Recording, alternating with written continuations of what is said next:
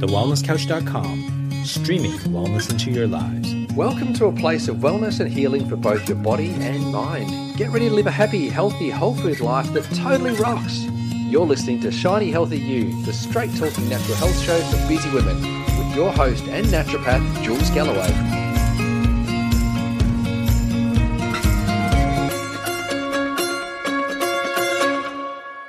Today's guest is a fellow naturopath, a nutritionist, an author, and a speaker. She's been featured on the Today Show on Channel 9, ABC Radio, Wellbeing, Good Health, and Marie Claire magazines. So you might have seen her around the traps already. She still works in clinical practice, but these days she's also on a mission to change the way that people think about their health through speaking engagements, media appearances, and her rather busy blog. I've brought her on the show today because she's known around the naturopathic traps as the go to practitioner. She's also caused a wee bit of controversy in the past week or so, so we're going to pick her brains about all kinds of cool stuff. Please welcome to the show the very, very lovely Katherine Maslen. Woo! Thanks so much for having me. Thank you so much for taking the time to spend with us today. That was a great intro. Thank you for that. You're welcome. Katherine, you consider yourself a bit of a renegade when it comes to health, and so many naturopaths have got interesting stories about how and why they were drawn to this profession in the first place. So, can you please tell me how you came to be doing this for a living? Yeah, sure. So, um, when I was quite young, I moved to North Queensland on my own, and I had a friend of mine, Jenny, and Jenny was like a bit of a second mum to me. So, Jenny had a thing called lupus, which um, is an autoimmune disease. So, what I experienced for the first time was actually experiencing someone going through illness and what was actually happening to them under the medical model. So, what I noticed was that Jenny would get sicker and sicker. She had a medication cabinet that just kept growing and growing, but her condition wasn't improving. So, that really triggered me to think like there must be something better out there. And I actually stumbled across a book on herbal medicine.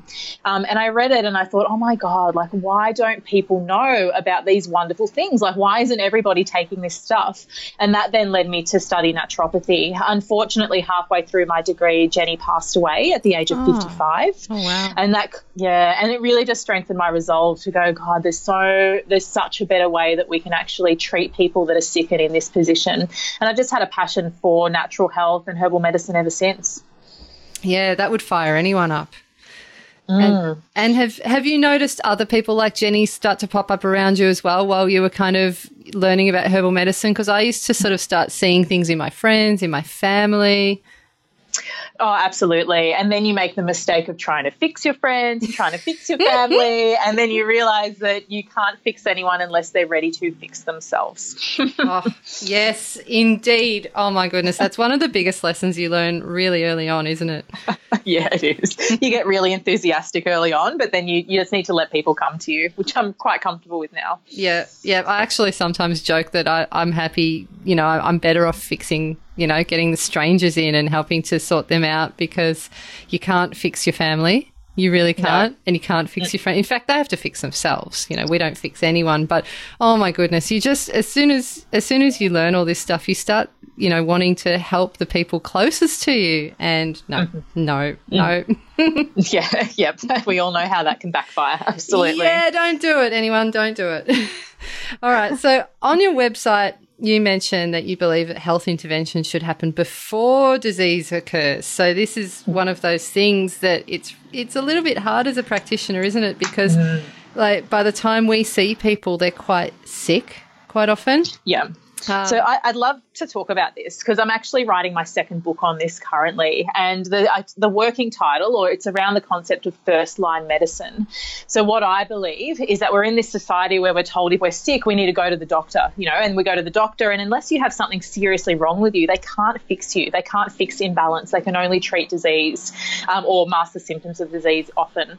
So what I really believe is that we really need to change our culture around what do we do at that first line. You know, what do we do when we start getting symptoms? And I think people just need to to get retrained to get more in touch with their bodies and know, hold on, this isn't actually normal. And if I go to a naturopath or an acupuncturist or herbalist and actually get some intervention now, it means I can actually fix this and it's not going to turn into disease. So that's what I'm writing about currently.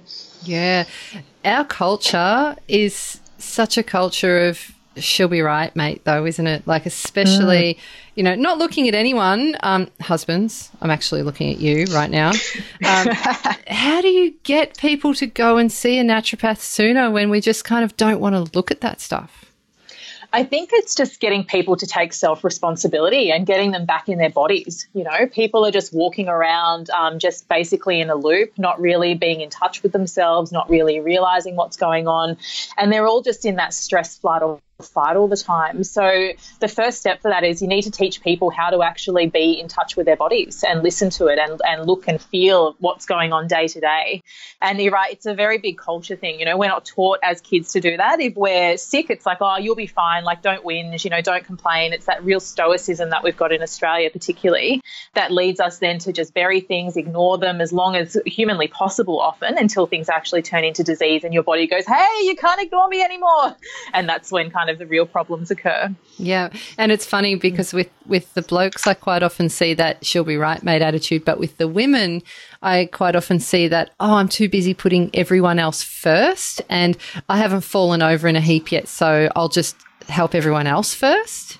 Mm, yeah, yeah, absolutely. That real carers um, yeah. until the kids have left home, and then they're like, "Oh, I should really start looking after myself now." And not often by then it's kind of mid to late forties, and they've spent their entire life caring for other people without even looking at themselves. Yeah, and it's interesting because I, I, see a lot of women with adrenal fatigue and they're starting to send me their mums. I've got this wave of mums coming to the practice now because they've left it that long to do stuff. Nice. I love it. Yeah. so, what sort of clients do you see the most in, in your practice now? So, prim- primarily, um, I see fertility, women's health. So, PCOS and endometriosis are two of my main specialties, and also really chronic and complex stuff. Um, I think I've been practicing long enough. Like, I've helped 3,000 individuals, and I really need something that challenges me. So, I really love things like Lyme disease. I see quite a few Lyme disease patients, um, and anything that's sort of, you know, quite you know, stealth bacteria, um, you know, chronic autoimmune disease, stuff like that is what I really love to see these days. Yeah. And I think that's one of the reasons that I do see your name being thrown around, you know, in certain circles as the go to person because you're like, you're almost the naturopath's naturopath now, where the naturopaths are like, oh, I think I'll send my client to Katherine now because I don't know what to do with them. yeah, I've got a few clients that are naturopaths, but I also have my own naturopath as well. So we all need somebody. Yeah, because we seriously, I don't care who you are, we can't sort ourselves out. We seriously no. can't you can try. I mean, you do a lot, but sometimes you need, just need somebody else to kick your ass, tell you what you're doing wrong, and actually, you know, give them your their view of what's going on. You know, we have way too much complexity of stuff going on in your head to really focus on it. Actually, that's a really good point. Um, if we may go down that tangent, because if if we're sitting here saying that even naturopaths can't, you know, sort themselves out with their herbs and supplements and their own treatment like I see so many people who are sitting on Google and sitting in forums all the time who are taking, you know, taking charge of their own supplements and their own treatment. What do you think about the Dr. Google generation and, and what's it doing to us? I think knowledge is power in a way. So, in one way, people need to be empowered and they need to be self educated. The problem with Dr. Google is that anybody can be a doctor on Google. so, people need to be empowered and educated, but they need to think about getting it from reliable sources and actually getting it from people who know what they're talking about because anybody can go on and make a blog and go, hey, like I've got, you know, Lyme disease and these are the things that you need to do to treat it and these are the dosages. And if they're giving the wrong advice, people can actually take that up and take it and actually cause themselves harm and not do the right things. The other problem with Dr. Google is it doesn't take into account people's individual makeups and what's going on for them. So, I mean, you know, um, as a naturopath, that we're looking at the whole picture and going, hey, what is it for you that's going to work? Not this one herb that's been touted for this particular condition. And that's why kind of gives herbal medicine a bad name sometimes, I think, because people go onto Google and they go, oh, well, this herb was supposed to be good for that. And they take it and it doesn't do anything. And it might be that it wasn't right for them. It might be that it was the wrong plant type or a poor quality supplement. But then it's kind of that's how their experience of natural medicine is, you know, showed. Yeah, it goes Google, then iHerb. yeah, I know. yeah, I know. Yeah, and I mean, it's you know, I, I don't want to discourage it fully either because I love that people are doing their own research, and by the time they come to me, they've got so much information already that that I can sink my teeth into as a practitioner, and I definitely don't want to discourage that either. Mm. Yeah, I think it's just knowing the limitations. And uh, what I say to my patients is, and, and the members at our clinic is, if you come across something and you want to add something in, then, you know, let us know and we'll actually have a look at it. We'll be the ones that analyze it and we'll tell you if it's actually any good or not. Yeah.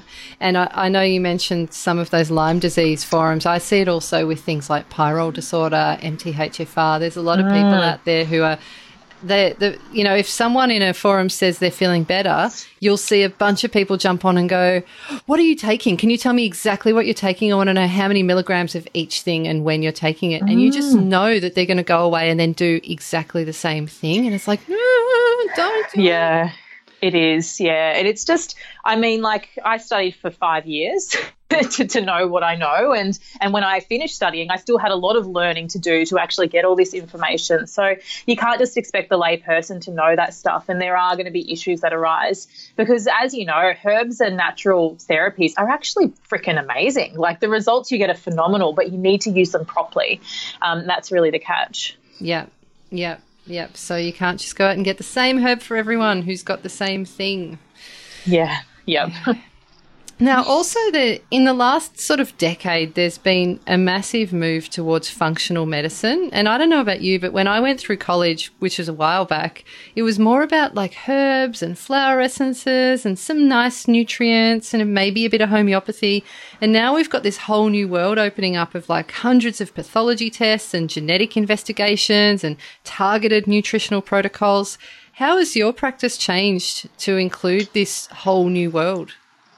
So, um, we definitely include some things over others. So, in particular, in our practice, we use a lot of um, integrative stool testing, so comprehensive stool analysis. That's probably really the most ordered test that we do through functional pathology. Yep. Um, I'm actually doing a talk for Integria on functional pathology and using CSAs for gastrointestinal issues, um, like later in the month. So it is something I'm really passionate about because the gut, I think, is one of those things where we don't really know exactly what's going on without having that information. We can take guesses and go, well, it could be this or it could be that, but without actually putting it under a microscope and knowing, well, are there any parasites? What's the good versus bad bacteria in there? Is there any yeast overgrowth? Is there any inflammation? What's the secretory IgA and the immunity of the gut doing? So that is one of the cornerstones of my practice. Um, if someone has a digestive issue, anything autoimmune, chronic, um, any of those genres, I'm going to do a stool test.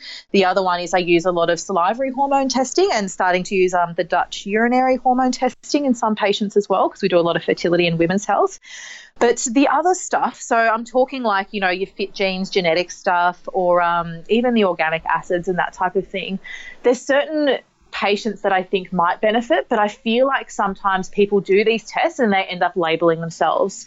So, in particular, when we look at the genetic kind of testing that, that gets done pretty routinely, I often have patients that come to me with this and they're like, oh, look, I'm this and I'm that and I'm etc. I'm like, do you know what? A huge portion of the population is MTHFR. It doesn't mean that necessarily they need to be taking something. Um, you know, so it's just looking at that whole picture and going, well, what does it actually mean for that patient um, rather than kind of just picking on little things and going, oh, well, you've got all these issues and aren't really presenting as symptoms per se, but let's actually fix them and work on them anyway. So that's sort of my take on it. Yeah. You just mentioned the Dutch testing as well. Do you want to just go into a little bit of detail for anyone who hasn't heard of that one yet? Because it is quite new in some circles. It's really new. So, oh, well, not really new. I think it's maybe 12, 18 months it's been in Australia. But um, basically, you can test hormones through blood, and blood hormone testing is a really good place to start to get kind of your general hormonal testing. And in fact, through blood is the only way that you can get your um, luteinizing hormone and follicle stimulating hormone. So you need to do that. Then you've got salivary hormone, where you can get the breakdown of your E1, 2, 3, so the two the different types of estrogen. And then um, you can also get further testing to look at metabolites if you like. And then the thing with the Dutch is it just breaks down all everything. So it does the E123, it does 2,4 hydroxy estrogen. So it kind of looks at what is, is the estrogen going down the correct pathways. It looks at um, the cortisol in the body and the different subtypes of cortisol. It looks at testosterone. Um, it looks at, so it basically then analyzes all these hormones through the urine and then it shows you through flowcharts where are the blockages, what's actually going where. So is there a hormonal deficiency? Is there an excess? Like is there a deficiency in one area and an excess in the other? And do we need to use a certain nutrient to push it down the correct pathway? So it's actually really interesting. Um, the only limitation is it's $379 to get the test done. Um, so I'm not often using it unless the other stuff doesn't give me what I need. Um, but for patients where they've got, you know, complex fertility stuff, you know, endometriosis that's, you know, pretty severe, then that's often something that I'm looking at for sure. Yeah, awesome. Now, so we've got all this wonderful nerdy world of pathology testing that is lovely to sink our teeth into, but what parts of the old world do you still use in terms of like, you know, the stuff that we learned, our naturopathic roots? Oh, like through for investigations? Uh, just for patient, you know, patient care. Like what, what parts of our old kind of ways do you embrace for them? So I'm a herbal medicine girl all the way. Um, so I'll always choose a herb over nutrient. So when I'm prescribing, it'll be herbs first, and then what nutrients do we need to actually back that up? Um, because I believe the phytochemicals in herbs, that's where the magic is. Um, I really feel sorry for people who are only nutritionists and restricted to that without herbs, because there's just so many limitations of, to what you can actually do and the change that you can make. Um, so certainly when I'm looking at my treatment protocols, I'm looking at traditional use and kind of more more of the modern stuff. Um, what else traditionally? Um, I'm really into self care, you know, and really talking to patients about education and self care and making sure that they're actually taking onus on their health. So it's really not about kind of, you know, diagnosing somebody with a specific thing and going, well, this is just the thing and here's your supplement. It's like, well, no, what are the reasons why this is developed in the first place? And how do we actually get you to make those realizations rather than us going, well, this is just this, this, or this. Yep. And self care is so much more than just sending yourself off for a pedicure, right? Mm-hmm. it's really, and it's different for every single person, but really self care is identifying what are the pieces for you as an individual that you need to keep you happy and healthy? Um, you know, if you what things need to happen for you to be living a life that you love, and that might be, you know, that you need to be exercising. It might be you need to be eating certain things. It might be you need to be catching up with certain friends. It might be that you need to get out in nature once a week. It might be reading. It's just the things that light us up are all different for, for everybody. But you'll have a list of things that you thrive on, and you need to try and start identifying what that is. Because if you have the list, what you'll realize is whenever crap happens in your life, it's always because you've diverted from the list and you're missing things that are, that are kind of keeping you in that self care area. Yeah, a list of things that you thrive on. I think that's actually the best description of self care I've heard in ages, honestly. Yeah. Uh, yeah. Yeah. So, with all this stuff that we do, and you know, with it being so effective, like the herbs are beautiful, they're effective. We've got testing now, we've got all these things that we can do. Why do you think naturopathy is still seen by some people as being on the fringe rather than being mainstream and accepted by everyone? It's really interesting because um, I had an interview last night with 6PR Perth, and the presenter he was saying the same thing. He's like, you know, naturopathy is really fringe and it needs to be regulated, etc.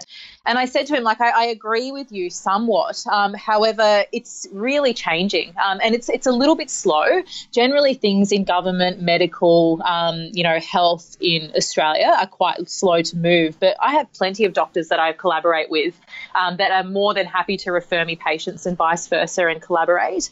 Um, but it's just that the medical model, um, I believe it's just a little bit broken. Um, so to try and fit us into that, it just doesn't really work. So, for instance, I don't think any doctor really is happy, or any GP is really happy with having kind of two appointments in 10 minutes. You know, that is not what they want to do, but they're sort of forced into this model where that's just the case.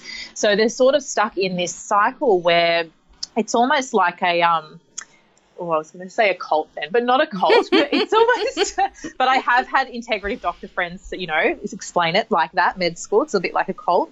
Um, but that it's just like this system that just isn't conducive to um, open mindedness and it isn't conducive to progression.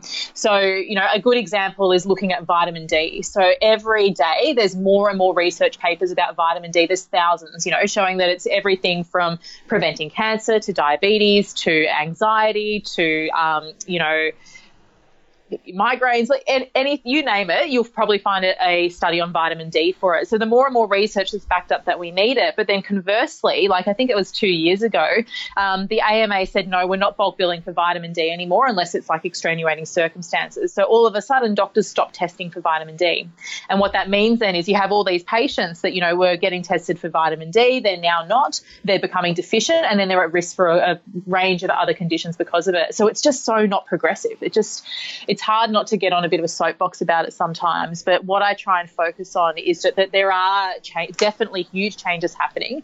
There definitely, um, you know, when I graduated about 10 years ago, my um, lecturers had a really hard time when they started out. And even comparative to when I started, you know, naturopathy is much, much more accepted than previously. So it's it is getting there it's changing. And with all the, the research as well that's coming out about gut and microbiome and that type of thing, it's basically just backing up what we've always known and recommended. So I think it's, you know, as an industry, we're definitely getting stronger and people are becoming more and more open minded. Yeah. You mentioned the microbiome just then as well. Um, naturopaths are always banging on about gut health. Can you mm-hmm. tell us in your words why it's so important? So, as naturopaths, we see the gut as a seat of everything. Um, and it totally makes sense, doesn't it? The gut is like our window from the outside world. So, everything that we're putting in our body has to go through your digestive system to actually get absorbed into the body. So, in your gut, there are two to three kilos of bacteria and yeast. So, symbiotic bacteria and yeast. So, it's called your microbiome. And this microbiome functions like an organ unto itself. So if you did not have these bacteria, you would die. Um, they serve vital functions. So everything from creating hormones to digesting food to um, metabolizing estrogen to creating serotonin, you feel good neurotransmitters. So without a healthy microbiome, our health really suffers. The other thing is that if our digestive health isn't working properly, no matter how great our diet is, we're not going to be getting optimum nutrition because it's not going to actually pass through the intestinal barrier and into the bloodstream. So the digestion is really the seat of everything. And something that's often quite ignored. And I guess the digestion's also the the the system in the body that's had the biggest burden from our modern lifestyle. So that's you know too much sugar, too much refined food. It's been devoid of, of fiber a lot in recent years as well. Um, alcohol, coffee, you know, too much dairy. Also, stress directly kills the bacteria in your gut and alters the way that your digestive system's functioning. So all of these modern things that and, and habits that we have really affect our gut health. And then through the generations, we're actually losing complete species of bacteria um, because what happens is your bacteria comes from your mother through the vaginal canal through birth. And what will happen is that as we have these generations with more and more antibiotics more poor diet is that every baby that's born has a microbiome that's just that little bit more diverse little bit less healthy which is actually a really big impact on our health long term. Yeah yeah. And you're seeing now you know, with all these new fecal microbial transplants and things coming up, that uh, we're starting to recognize how important it is to get the bacterial diversity back into the gut. Yeah, it's so, so important to the point where I've got a five year old and she's never had antibiotics. She's never even been seriously ill, actually. She's very, very healthy. And I'm like, I'm going to keep you really healthy and you can be my fecal um, transplant. Yeah. So. yeah, that, the thought has crossed my mind once or twice. oh, I love it. I love it. That's gold. All right. Well, uh, look, I'm going to cut to the chase. I know I mentioned a bit of controversy earlier. Um, and you seem to be the outspoken type, so let's go for it. Um, some would say you've been stirring the pot recently. Um, so, um, I have not been stirring the pot, but what I have been doing is just correcting uh, some misinformation that's been out there a little bit. So, what I want, want to pre-frame is that um, I love essential oils. Um, they're a fantastic medicine. Like you know, they're they're amazing, but they should not be taken internally.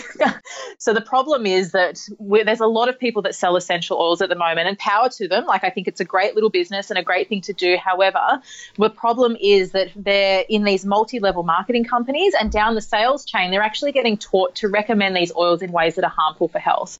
So obviously, if you're a mum that's, you know, just decided to sell some essential oils on the side, you're not a qualified practitioner. You don't have any health training. You don't understand anatomy and physiology and how the body works. So obviously, you're you're just going to get your information from what your company is telling you. Yep, this is how you recommend them, and you're going to pass that on. So I get why it happens. But unfortunately, we've got these companies recommending the daily ingestion of essential oils. So everything from you know, lemon oil to clove oil to even eucalyptus oil. Um, and it's really quite frightening because we were talking about that microbiome and that two to three kilos of bacteria that are living in our gut, right? Yes. And uh, what happens with these essential oils is we have, there's hundreds of studies on this showing how, just how powerful of an antibacterial they are, an antifungal. They're incredibly powerful. And so we might use them, for instance, you know, on a fungal nail infection. You know, we might use them on a bacterial sore on the skin or something like that. But when when you ingest these oils orally, you will actually literally be killing your gut bacteria, okay? Because obviously it's a topical application. You put it in, it's going to go through the stomach straight into the small intestine and exert an antibacterial effect. And it doesn't so, discern between good and bad bacteria, does it? It just goes. It doesn't. And yeah. I would rate some of these essential oils as powerful as antibiotics. Like they're incredibly powerful in the in the way that they work. Um, so what you have, this, right, I'll give you a good example. So there's a blend called On Guard. It's a DoTerra blend, and it has in it cloves, cinnamon, um, eucalyptus oil. Um, it's a it's a blend of about five oils, and they're all very very antibacterial. So what they recommend is that you put a drop, a couple of drops in a glass of water and drink it. Um, I came across a recipe um, that actually showed that it was called a kids immune boosting pancake recipe that had a pancake recipe with this essential oil in it to feed to children, um, which is just extra negligent in, in my opinion because their little microbiomes are much more susceptible to damage than ours as well. And then they also sell it in a supplement um, called On Guard capsules, where you can actually literally swallow capsules of these this, these powerful essential oils and use it for your immune boosting. Um, I'm not negating that it will have an immune boosting effect, okay? Because these oils are pretty powerful, but it, it, comes at a cost. You can't go putting in a powerful antibacterial into the small intestine for it not to be killing off bacteria. And it's and like you said, it's not selective. It's not going to go, oh well, lactobacilli I can say, but I'm going to kill off this thing here. It's going to get in there and severely impact stuff. So that's one part of it. While I'm ranting, um, the other part of it is that the, essential oils are volatile compounds. So they're actually the most volatile part of a plant. They're incredibly concentrated. So we don't know how they're metabolized. We don't know their effect on the liver, their effect on the kidneys when they're used long term. Um, but we do know that they cause sensitivities when applied topically on the skin, let alone when they're taken internally. And we're talking like taken internally, diluted in a tiny little bit of, you know, carrier oil, not you know, not with food. Um, so it's a problem. Um, so, and I feel sorry for people because they, they're doing this thinking they're doing a healthy thing. It's natural. And, you know, my rep told me this was good. And you see people like on Instagram and they've got the essential oil and they're putting it straight into their mouth. And you see people saying, oh, yeah, like my my kid was sick, so I gave them like three drops of On Guard, and now they're better. And you're like, no, please stop doing that because it's really, really um, negligent and actually really dangerous. So in the short term, it probably does help them because it does kill the bad bacteria and might get them through that acute whatever it is that they're going through. But then mm. long term, do you think there's like repercussions to the microbiome? Definitely. And so we, I actually use essential oils in my practice. It's in a few supplements that we use as part of like a bacteria killing regime. Um, but we're never using them daily ever. And we're always considering, well, what are the other effects on the microbiome? So if I'm using a, a supplement that has things like oregano oil or clove oil in them, etc., I'm using them for short periods of time. I'm using them in combination with probiotics and gut healing powders and anti-inflammatories and prebiotics. And I'm usually pulsing them and not leaving them in the the body for too long. So it's it's knowing that the way that I'm using them is very specific based on my knowledge and what I know about human physiology. Um, the layperson should not just be consuming essential oils willy nilly. You hear horror stories all the time. Yeah. It's just um, it's really sad. Yeah, and and I, I agree with that pulsing as well. So like I, there are a couple of supplements that I use in practice that have got herbs in them and a couple of essential oils. Usually, like you said, for gut stuff, and mm. it's usually like a two weeks on, one week off, or there'll there'll be a rest period, and during that yep. rest period, you throw all the good bacteria you can at the person. That's right. And I wouldn't even put somebody on clove extract, like as a liquid herb. Then that's a liquid herb that's not just essential oil, it's a whole food kind of thing, like a, a whole herb, let alone putting them on clove like for six or 12 months, you know, and saying, oh, we'll just take this. It's yeah. just, it's just crazy. Yeah. Yeah. And I mean, I know as as naturopaths, we often get the people who didn't do well on those other brands and those mm-hmm. other protocols because that's why they end up with us because they've tried a bunch of stuff that didn't work first. So mm-hmm. it's it's not just oils; it's certain shakes, weight loss shake products that I could mention that mm-hmm. happen to be marketed quite heavily, and yeah, all kinds of things. And they come to us and they go, "Well, I took this thing because all my friends told me to take this thing, and now I sell this thing, but." You know, it, and and quite often that product has made them feel worse. So uh, I think or the we- classic, yeah, or Yeah. the classic one was. Um, I will mention Mannatech. Um, Mannatech. So they have these products in them with arabinogalactans, which they say they're essential to human health. So I had a patient who had a surgery where her stomach was removed, a voluntary surgery where her stomach was removed. It's called a gastric sleeve. So she doesn't have a stomach. She's not absorbing things. So we're supplementing to make sure she's getting what she needs and etc. And basically, um, they got involved with this uh, multi-level marketing company and started taking that. And the people from uh, Mannatech were like, "No, you don't need any of those other things. The only thing that will fix your gut is taking this product." Oh. and it just and you hear these stories all the time and you're like it's really negligent you know? So you've got these companies that are out there saying that they're you know wanting to improve health and give people a healthy lifestyle but then they have these messages that are actually really can be quite harmful and i believe almost like a bit of a cancer you know to society you know where they have these beliefs that are spread that really just aren't going to be helping people in the long term Yeah. And the thing is, you mentioned it earlier, and I feel exactly the same way. I love essential oils. I use essential oils. I, I use doTERRA. I've used Young Living. Like, I have them in the house, but I don't ingest them. yeah But so, ha- what would you say to people who are out there who are making a business out of selling these oils, who do love them and who do want to help people? Uh, how can they do so safely? So you need to respect them. Um, you need to really respect them. And remember, you're not an aromatherapist, you're not a naturopath, you're not a herbalist. So don't go out doshing out health advice without knowing that. Um, you really, the best way for people to be recommending um, essential oils is from an olfactory sense. So put them in a diffuser, you know, put a few drops in a candle, um, you know, maybe dilute certain oils and you can apply them to the skin. But you do need to be really cautious. Even some of the stuff that I'm seeing uh, people recommend topically with essential oils, I think is a little bit negligent. So you do need to do a little bit of reading on it. But there's no reason why people can't use essential oils in their daily life without ingesting them. But it's not necessary. The biggest benefit to essential oils is is smelling them and having that experience. That's really where their big power is. Yeah, and then we can use them around the home as well, can't we? I know Yeah, that they have cleaning some. and yeah, yeah. Yep, yep. So they've got they've got lots of amazing properties. So we're definitely not saying don't use them, but No, and I'm not dishing like doTERRA is great quality, um, but it's just they're selling it as great quality that's good enough to ingest, um, and that's it just does not add up at all. No essential oil is good enough to ingest. Okay, so it's just looking at yes, it's great quality, but that doesn't mean that you need to be putting that inside of your body. Yeah. Beautiful. Mm. Thank you. Thank you for all of that because, yeah, I, I know that a lot of naturopaths have been talking about this around the traps, but you were one of the first to pop your head up and, and actually say it out loud on your blog. And you went viral. And I just couldn't help it. I just couldn't keep it in anymore. I do try and contain myself, but Yeah, nice. So, if anyone is listening to this and you want to see the original blog post, I will link to it in the show notes because it is a bit of a doozy.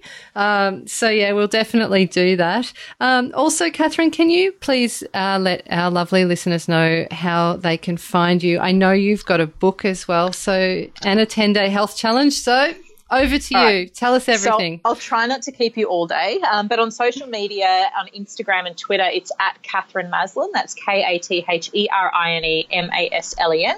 Um, you can go to my website, which is katherinemaslen.com. Um, I have a clinic in Brisbane called Brisbane Natural Health, and the website for that is brisbanenaturalhealth.com.au. So we're Australia's only membership-based health practice. You can have a look at what we're doing there. Um, but the other resource that's really handy is we actually have a 10-day health challenge. So it's completely free. The website is the number 10, 10dayhealthchallenge.com.au.